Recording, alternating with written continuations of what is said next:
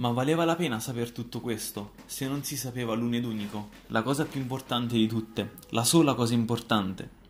Certo, molti versi dei libri santi, specialmente nelle Upanishad del Samaveda, parlavano di questa interiorità e di questo assoluto. Splendidi versi.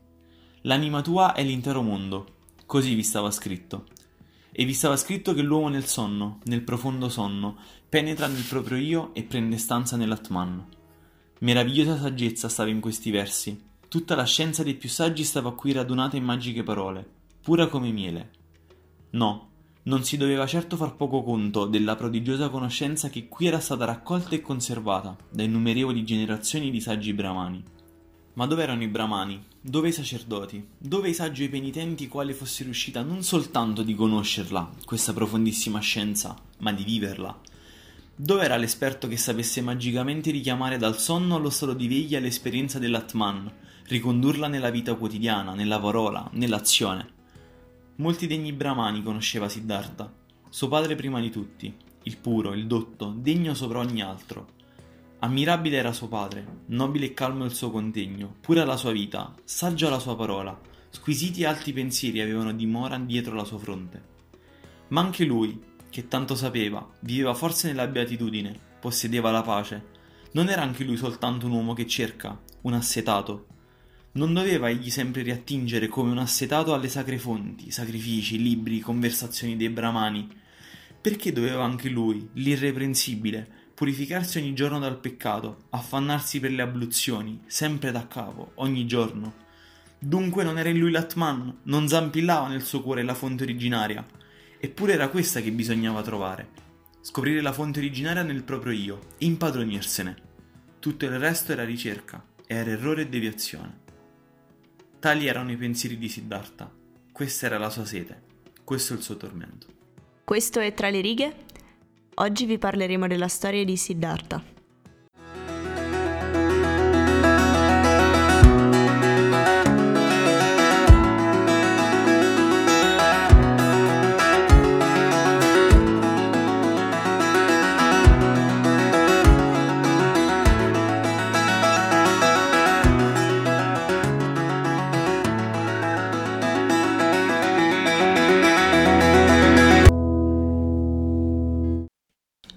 Siddhartha appunto è un giovane indiano e in questo libro, che è un po' il libro della sua vita, eh, ci racconta come cerchi la sua strada, sua strada dal punto di vista spirituale forse, e spirituale ma anche soprattutto esistenziale.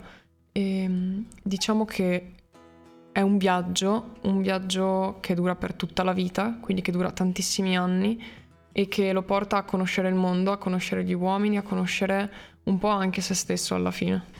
Bentrovati alla terza puntata della quinta stagione di Tra le righe. Siamo come sempre Cecilia Passarella e Margherita Marzari e quest'oggi vi racconteremo la storia di Siddhartha, libro di Ermanesse scritto appunto intorno al 1922 in cui racconta lo stesso scrittore diciamo avvicinatosi alla alle teorie indiane, buddiste e induiste, ci racconta la storia di, di come si, si, possa diventare, di come quest'uomo diventi effettivamente un Buddha.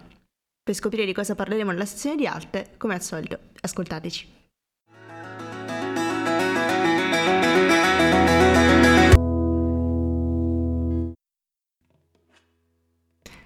Che dire, innanzitutto Siddhartha deve essere presentato come un, un, vero e proprio romanzo di formazione, scritto infatti negli anni in cui eh, vi sono anche altri romanzi cui, a cui può essere accostato. Mi viene in mente per esempio I dolori del giovane Werther mi viene in mente per esempio anche un altro romanzo di formazione, sempre lo stesso Siddhartha, eh, sì, lo stesso Siddhartha, lo stesso Ermanesse, che, è Narciso Boccadoro. Che è appunto Narciso Boccadoro. Un doppio romanzo di formazione. Un doppio quello... romanzo di formazione, sì, un romanzo in cui probabilmente si sono visti molti degli adolescenti di quella generazione proprio nelle, nelle crisi esistenziali che affronta lo stesso Siddhartha nel tentare di capire eh, cosa volesse essere lui. Infatti vita. era un libro che andava molto di moda. eh, qualche anno fa. Soprattutto negli anni 70 Sì, è stato infatti, riscoperto. Esatto, diciamo che se volevi essere eh, alla, sì, alla moda, se volevi darti anche un po' un tono, bisogna- dovevi leggere Siddhartha di Herman S. Come oggi gli indie, insomma. Sì, esatto, non eri un vero indie se non leggevi Siddhartha. Gli indie ante litteram. Vabbè, Fatto sta che proprio oggi una... comunque è un sacco hipster il fatto che tu debba confermare le mie frasi in latino, sappilo. Come? In latino? Sì, Cosa stai dicendo? hai appena fatto un pezzo, hai appena detto una frase in latino. Cosa ho appena detto? Ante litteram. Ah sì, è vero. Cioè, addirittura non se ne rende conto, signore e signori. Scusate, no, stavo pensando in realtà a una cosa che ho letto appunto oggi e che effettivamente mi ha ricordato un po' il percorso di Siddhartha. Ehm, stavo pensando proprio al, ehm, al concetto di conversione, che deriva dal latino appunto convergere, che vuol dire proprio uscire da sé, scoprire il mondo per poi ritornare in sé e guardarsi con, con occhi diversi e riuscire a vedere il percorso che si è fatto per ritornare in se stessi e scoprire se stessi. Sì, alla Ed è fine- proprio quello che farà Siddhartha. Esatto, e tutti gli incontri che fai durante la vita, tutte le, le- le azioni che svolgi, tu- tutto eh, deve essere solamente qualcosa di propedeutico per questa conversione, per questo riscoprire te stesso e un po' capire chi sei e, e qual è la tua strada anche, possiamo dire.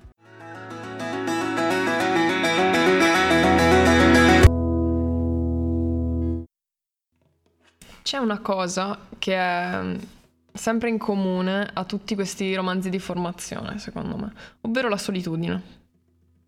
Eh, sembra sempre che il protagonista, per riuscire davvero a trovare se stesso, per riuscire a essere felice o comunque a raggiungere il suo obiettivo, debba essere da solo a un certo punto. E la cosa bella è che questi, questi viaggi non cominciano mai da soli. Comincia sempre con qualcuno. E poi c'è sempre un momento in cui deve avvenire la separazione. In Siddhartha questa cosa avviene abbastanza presto, nel senso che lui parte con l'amico d'infanzia, con l'amico di sempre che è Govinda. E, e vanno mm, e cominciano questo viaggio insieme, camminano e Trovano anche dei gruppi, esatto, diciamo, e di- condividono di la- questa ricerca. Solo che a un certo punto Govinda dice: Io qui ho trovato la mia, la mia strada, ho trovato quello che stavo cercando. Come puoi tu non vederlo che lo abbiamo trovato?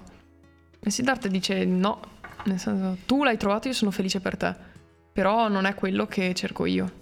Addirittura questo, questo sentimento di solitudine si manifesta al punto che, pur essendo riuscito, diciamo, a trovare quello che cercava, ovvero la dottrina, in questo caso quella che, che propagandava, propagandava Gautama, il Buddha, non soddisfaceva più Siddhartha, lui si discostava addirittura dalla stessa dottrina perché voleva ancora andare oltre, voleva ancora cercare di più, voleva vedere fino a che punto si potesse spingere, fino a che punto dovesse arrivare per perdere completamente se stesso, per poi ritrovarsi. E un'altra cosa che eh, ritorna sempre è il fatto che dopo, dopo questo momento di separazione, dopo un'intera vita vissuta alla ricerca di se stessi, soli con se stessi, c'è sempre un momento di riunione finale con quello che si aveva lasciato all'inizio. Infatti alla fine si ritroveranno Govinda e Siddhartha, proprio alla fine, villaggio. fine, fine. Questo comunque non è uno spoiler. No, no, no, Mettiamo in assolutamente. chiaro le cose. Un'altra cosa che ho notato è che ogni volta per trovare il punto massimo bisogna sempre andare sempre più in basso, sempre più in basso. Cioè Siddhartha era figlio di un brahmano, era figlio di un sacerdote, era un ragazzo ricco, della, diciamo dell'alta borghesia del tempo. Stiamo parlando comunque del VI secolo a.C., quindi non so quanto si possa parlare di borghesia. Fatto sta che si è reso conto di aver trovato quello che cercava quando è arrivato a condividere la casa, la vita con, eh, con un pescatore, con un traghettatore di persone che dovevano andare dalla par- da una parte all'altra del fiume. Una vita semplicissima, una vita ehm, molto umile, molto terra-terra. Sì, fatta di cose semplici, una vita semplice, eh, una vita che gli permetteva di mh, concentrarsi sulle piccole cose alla fine, di capire davvero il significato di queste piccole cose. In realtà io adesso ripensandoci, mentre lo leggevo non ci avevo fatto caso, ma ripensandoci adesso, parlando di questa cosa della solitudine, del capire alla fine che in realtà non è la solitudine quello eh, che era necessario, mi è venuta in mente un'altra storia, che non è un libro ma è un film, cioè vabbè è anche un libro, che è Nelle terre selvagge, Into the Wild. E secondo me il parallelismo è proprio evidente.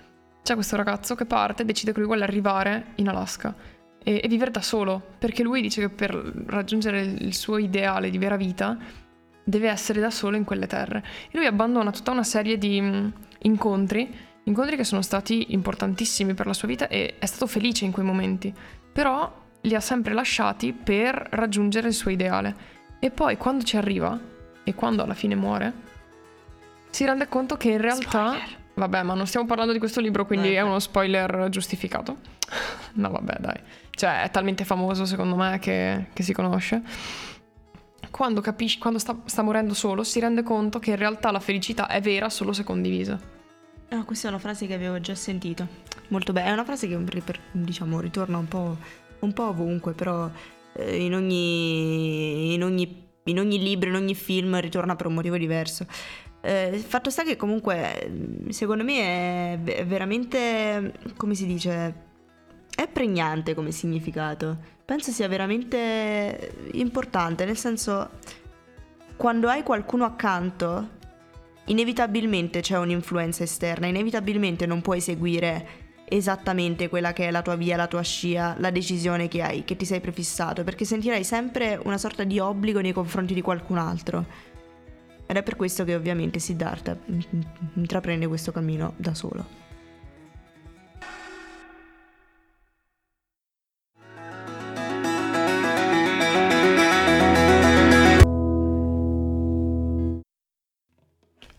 Un'altra cosa che è sempre comune, diciamo, ai libri di Ermanesse e che ovviamente in Siddhartha è più che evidente è eh, la filosofia indiana. Si, eh, Ermanesse infatti si è avvicinato proprio a questa filosofia ed è un qualcosa che emerge innanzitutto in eh, Favola d'amore, ovvero nelle trasformazioni di Pictor, eh, questo, quest'uomo che giunge nel paradiso, arriva all'albero della vita e inizia a trasformarsi pian piano in eh, tutte le, le creature viventi che esistono sulla Terra. Anche di questo libro ne avevamo parlato. Esatto, condivide quindi con tutte l'Atman, ovvero l'anima delle cose, che è un concetto fondamentalmente indiano.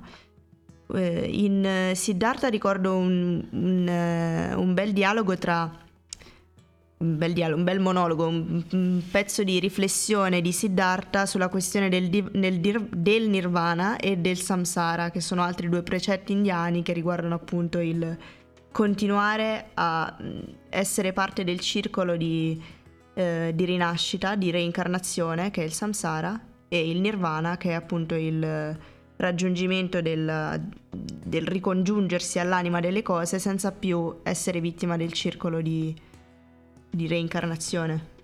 Sì, quindi infatti diciamo che ci sono numerosi riferimenti al buddismo, infatti c'è tutto l'incontro con i monaci buddisti comunque a cui poi si unisce anche Govinda come vi abbiamo accennato prima, ma non solo, c'è anche tutta la filosofia dell'ascetismo, quindi di rinuncia, di sacrificio, di, anche digiuno, di eh, sofferenza che deve essere fisica per raggiungere e un po'... L... Una purificazione esatto. di tipo spirituale. Sì, sì, ci sono molti esempi che, che, vengono proposti nel libro, in realtà c'è anche un'introduzione appunto al, al libro Siddhartha che spiega anche parte di questi precetti un po' per introdurci passo passo perché non è così semplice da spiegare. No, Infatti vi stiamo dando anche noi un po' degli spunti, non ci permettiamo assolutamente di... No, esatto, nessuno di noi ha studiato, nessuno di noi eh, vuole fare gaff andando a parlare di cose che non conosce, comunque ci sembra giusto accennarvi la cosa, però comunque non sono argomenti facili, e, ma sono allo stesso tempo centrali. Sì. Quindi vale la pena veramente.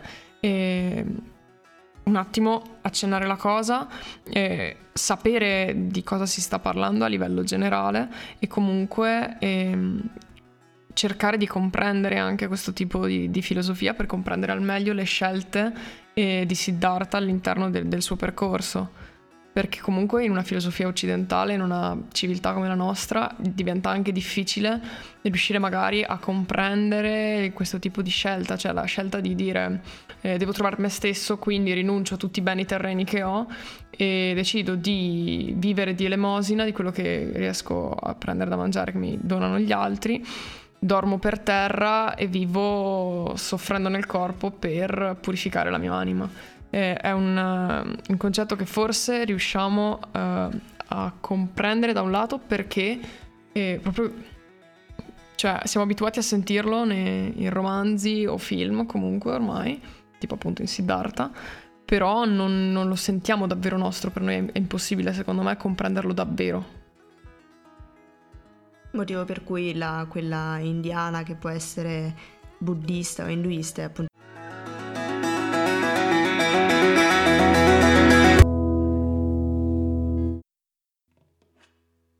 Alla fin fine, la vera domanda che son, sono un po' curiosa di porti è: ti è piaciuto Siddhartha? A me è piaciuto molto, devo dire. Tra um, i vari libri di Hermanesse che ho letto, penso sia uno di quelli che mi è piaciuto di più. Soprattutto perché riesce a darti una. riesce a, riesce a farti formare un, un'idea di quella che è anche la filosofia indiana, nel senso che attraverso questo percorso vengono, vengono analizzati le diverse tappe anche che bisogna compiere eh, attraverso nel cammino appunto di Siddhartha per riuscire a, a raggiungere e completare questa, questa, sua formazione interiore, questa, questa comprensione appunto di se stesso. Devo dire che mi è piaciuto per questo. Non è così facile in realtà rivedersi in Siddhartha come potrebbe essere facile rivedersi in altri protagonisti dei, dei diversi libri, però però penso sia, ci sia comunque un minimo di immedesimazione. Sì, effettivamente che non sia facile immedesimarsi in Siddhartha, sono d'accordo. Non sono troppo d'accordo sul giudizio personale, ma quello appunto, cioè, nel senso, dico semplicemente che la penso in un altro è modo. Ecco. esatto. E infatti per me è un, un, po' il contrario rispetto a quello che hai detto tu, cioè è uno di quelli di Armanesse che ho letto che mi è piaciuto meno. Perché secondo me è tanto tanto sopravvalutato, nel senso, ehm, parlando... Mm, è un po' legato al fatto che abbiamo già accennato all'inizio di questa puntata che va tanto di moda. E un sacco di persone, secondo me, lo leggono più che per un vero interesse o perché davvero gli interessa quello che, di cui parla o la filosofia che c'è dietro, eccetera, perché Siddhartha, cioè, fa figo leggere Siddhartha. Beh, ormai diciamo che quante persone leggono, secondo me sono poche le persone che leggono. Se qualcuno prova a leggere qualcosa penso si, si orienti un po' più su qual- o sui classici classici del Novecento, ma che penso magari a, penso a Dostoevsky o magari penso anche agli autori inglesi. Mm, forse mm, Herman S. in, in sé non è, non è, proprio conosciuto come gli altri. Eh, ma sai che invece Siddhartha fa un po' categoria a parte. Cioè, sono mm. d'accordo che, che, non sia così, che non sia così conosciuto Herman S. Però, cioè, magari tre quarti delle persone che hanno letto Siddhartha non ti sanno neanche dire che è di Herman S. cioè, ne sono fermamente convinta di questa cosa. Poi è sicuramente un libro interessante che mm, ho letto volentieri, però non lo considero all'altezza di altri lavori di Hermanesse. Quale altro, cioè quale ti è piaciuto di più, anche se probabilmente la risposta la so? Il lupo nella steppa. Ah, avrei detto Narciso e Boccadoro. No, Il lupo nella steppa, che tra l'altro è il primo libro che mi hai consigliato. Va bene, parleremo anche di quello. eh beh, per forza bisogna. E pensa che pensa all'assurdità delle coincidenze. Ho avuto questa conversazione riguardo a Siddhartha, proprio papale papale, e tipo l'altro ieri con, con delle mie amiche. Così è venuto fuori l'argomento del tipo, ma tu hai letto Siddhartha? E loro lo avevano letto? No, perché appunto questa si era rifiutata categoricamente proprio per questa cosa. Ah, perché ha detto tutti lo leggono e quindi io non lo leggo per, okay. per partito preso. No, vabbè, questa è una posizione no, infatti, che non condivido. No, eh, questa è un po' esagerata come cosa, però mi ha fatto, mi ha fatto ridere sì. la coincidenza della cosa. Quando Siddhartha lasciò il boschetto, nel quale rimaneva il Buddha, il perfetto, e nel quale rimaneva Govinda, allora egli sentì che in quel boschetto restava dietro di lui anche tutta la sua vita passata, e da lui si separava. Su questa sensazione, che lo riempiva tutto, egli venne riflettendo mentre si allontanava a lento passo Profondamente vi pensò, come attraverso un'acqua profonda si lasciò calare fino al fondo di questa sensazione, fin laddove riposano le cause ultime, poiché conoscere le cause ultime, questo appunto è pensare, così gli pareva, e solo per questa via le sensazioni diventano conoscenze e non vanno perdute, ma al contrario si fanno essenziali e cominciano a irradiare ciò che in esse è contenuto. Rifletteva Siddhartha nel suo lento cammino. Riconobbe che non era più un giovinetto, ma era diventato un uomo. Riconobbe che una cosa l'aveva abbandonato, così come il serpente viene abbandonato dalla sua vecchia pelle, che una cosa non era più presente in lui, che l'aveva accompagnato durante tutta la sua giovinezza e gli era appartenuta. Il desiderio di avere maestri e di conoscere dottrine. L'ultimo maestro che era apparso sulla sua strada, il sommo e sapientissimo maestro, il più santo di tutti, il Buddha, anche questo egli l'aveva abbandonato. Aveva dovuto separarsi da lui, non aveva potuto accogliere la sua dottrina.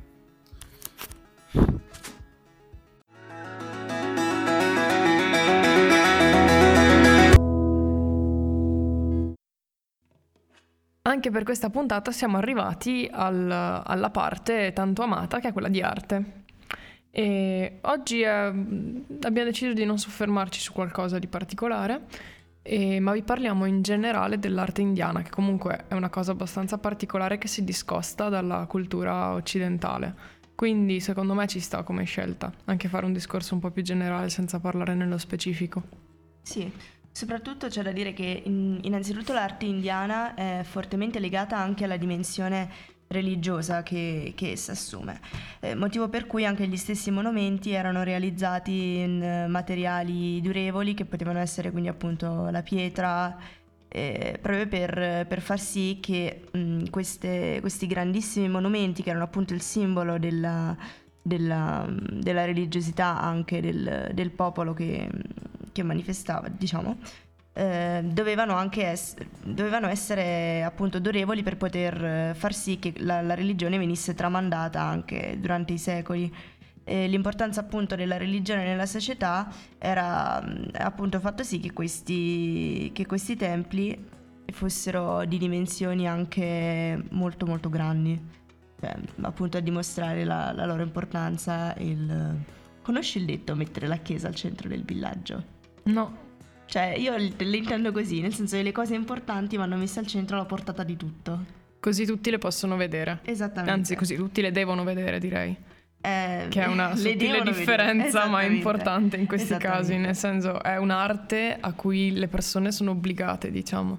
Nel senso, eh, viene utilizzata per evidenziare qualcosa, evidenziare la grandezza della religione in questo caso, o di determinate cose, appunto e, ehm, e, questo è il motivo per cui questi templi, ma un po' in realtà questo in tutte le culture, in tutte le, le forme d'arte. Esatto. Cioè basta vedere anche le, chiesi, le chiese europee o comunque le chiese occidentali che troviamo sia in Italia o comunque in qualsiasi parte del mondo in realtà le chiese o i templi sono sempre stati questi edifici di dimensioni colossali in cui si, un po' si può trovare tutta l'arte, tutta la bravura, la tecnica, la bellezza del, del tempo. Basta pensare a tutto il Rinascimento. Esatto, esatto. Motivo per cui appunto anche quest'arte era di tipo prevalentemente raffigurativo e simbolico. Infatti eh, ogni divinità all'interno del tempio aveva una simbologia particolare, era rappresentata in un determinato modo perché doveva essere riconoscibile.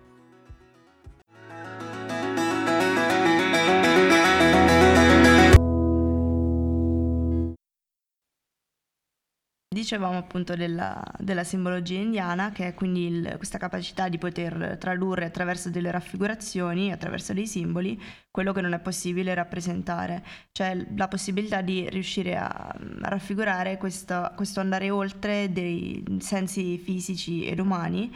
E, è, appunto, è appunto necessaria per cercare di dare un'idea di quello che poteva essere il senso, della, il senso della divinità raffigurata. Inoltre queste stesse divinità assumevano anche una dimensione che rispecchiava la loro importanza gerarchica, infatti il loro potere era direttamente proporzionale a quel numero di volti e di braccia con cui venivano rappresentati, era anche una componente ornamentale che doveva rimandare alla, alla sfera della regalità, erano infatti molto simili eh, alle rappresentazioni di, di re di, e della famiglia reale. Ti piacciono queste immagini? Molto. Si sente. È davvero? Sì, ma è, cioè, è una cosa positiva. Ok, va bene. Invece a me è una cosa che è sempre piaciuta un sacco dell'India. Vabbè, sarò banalissima, però oh, non ci posso fare niente. È il Taj Mahal, che secondo me è stupendo. Esteticamente è veramente be- bellissimo. Spiegaci cos'è. Eh, il Taj Mahal è un mausoleo costruito dall'imperatore Shah in onore della sua moglie preferita, anche questa cosa mi fa molto ridere, della sua moglie preferita, vabbè, e ovviamente culture diverse, ci sta, però vabbè. Eh, Posto che vai, gente che trova. esatto, vabbè, oggi, oggi, è la giornata dei detti popolari, sì. va bene, eh, inseriremo la rubrica entro le righe dei detti popolari di Cecilia. Scusatemi.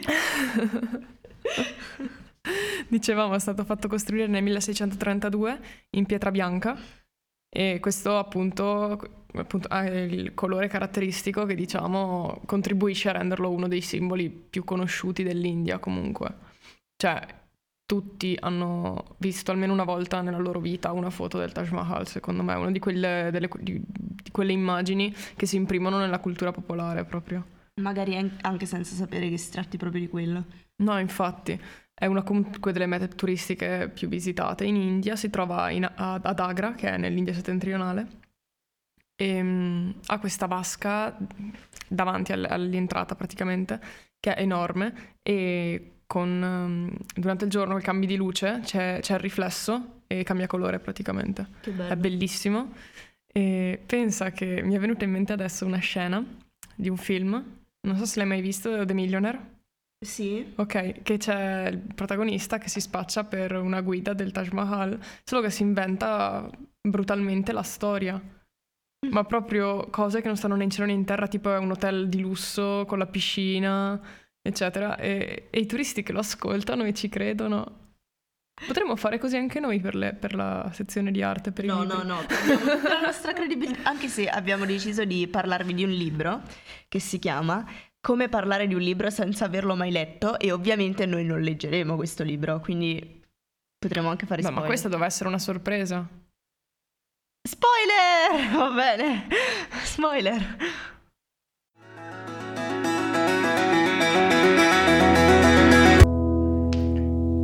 Abbiamo detto quindi, cioè abbiamo chiuso l'ultimo segmento con, questo, con questa sorpresa rovinata da parte di Cecilia che vabbè eh, si farà perdonare in qualche modo, non Ogni sappiamo come. Ne esce una, guarda, non è possibile, vabbè. Vabbè dai, alla fin fine non, non, si divertirebbero così tanto, se no. Esattamente. Siamo giunti al termine allora anche della, della, terza puntata della quinta stagione. È già tanto che io riesco ancora a tenere il conto, devo dire. Sono commossa. Beh, ma c'è scritto in alto sullo schermo, è per quello in realtà. Eh, ma io me. sono miope, non ci vedo. Sì, sì, sì, sì, vabbè no. Eh, prossima puntata, quindi? Prossima puntata. Cambiamo è... completamente genere, ma proprio salto chilometrico e parliamo... Salto nella fede Parliamo di, di Frankenstein. Frankenstein di Mary Shelley. Esattamente, quindi ci inoltriamo nel gotico, nel dark e vi raccontiamo un po' la nostra visione di questo libro. Vi ricordiamo sempre che a noi piace molto quando riceviamo i vostri messaggi audio con le letture e li inseriremo nelle puntate. Ci piace anche ascoltare in realtà quello che avete da dire sulle nostre puntate in generale. Quindi, come sempre, scriveteci, ascoltateci e ci sentiamo settimana prossima. Ciao! Ciao ciao! Thank you.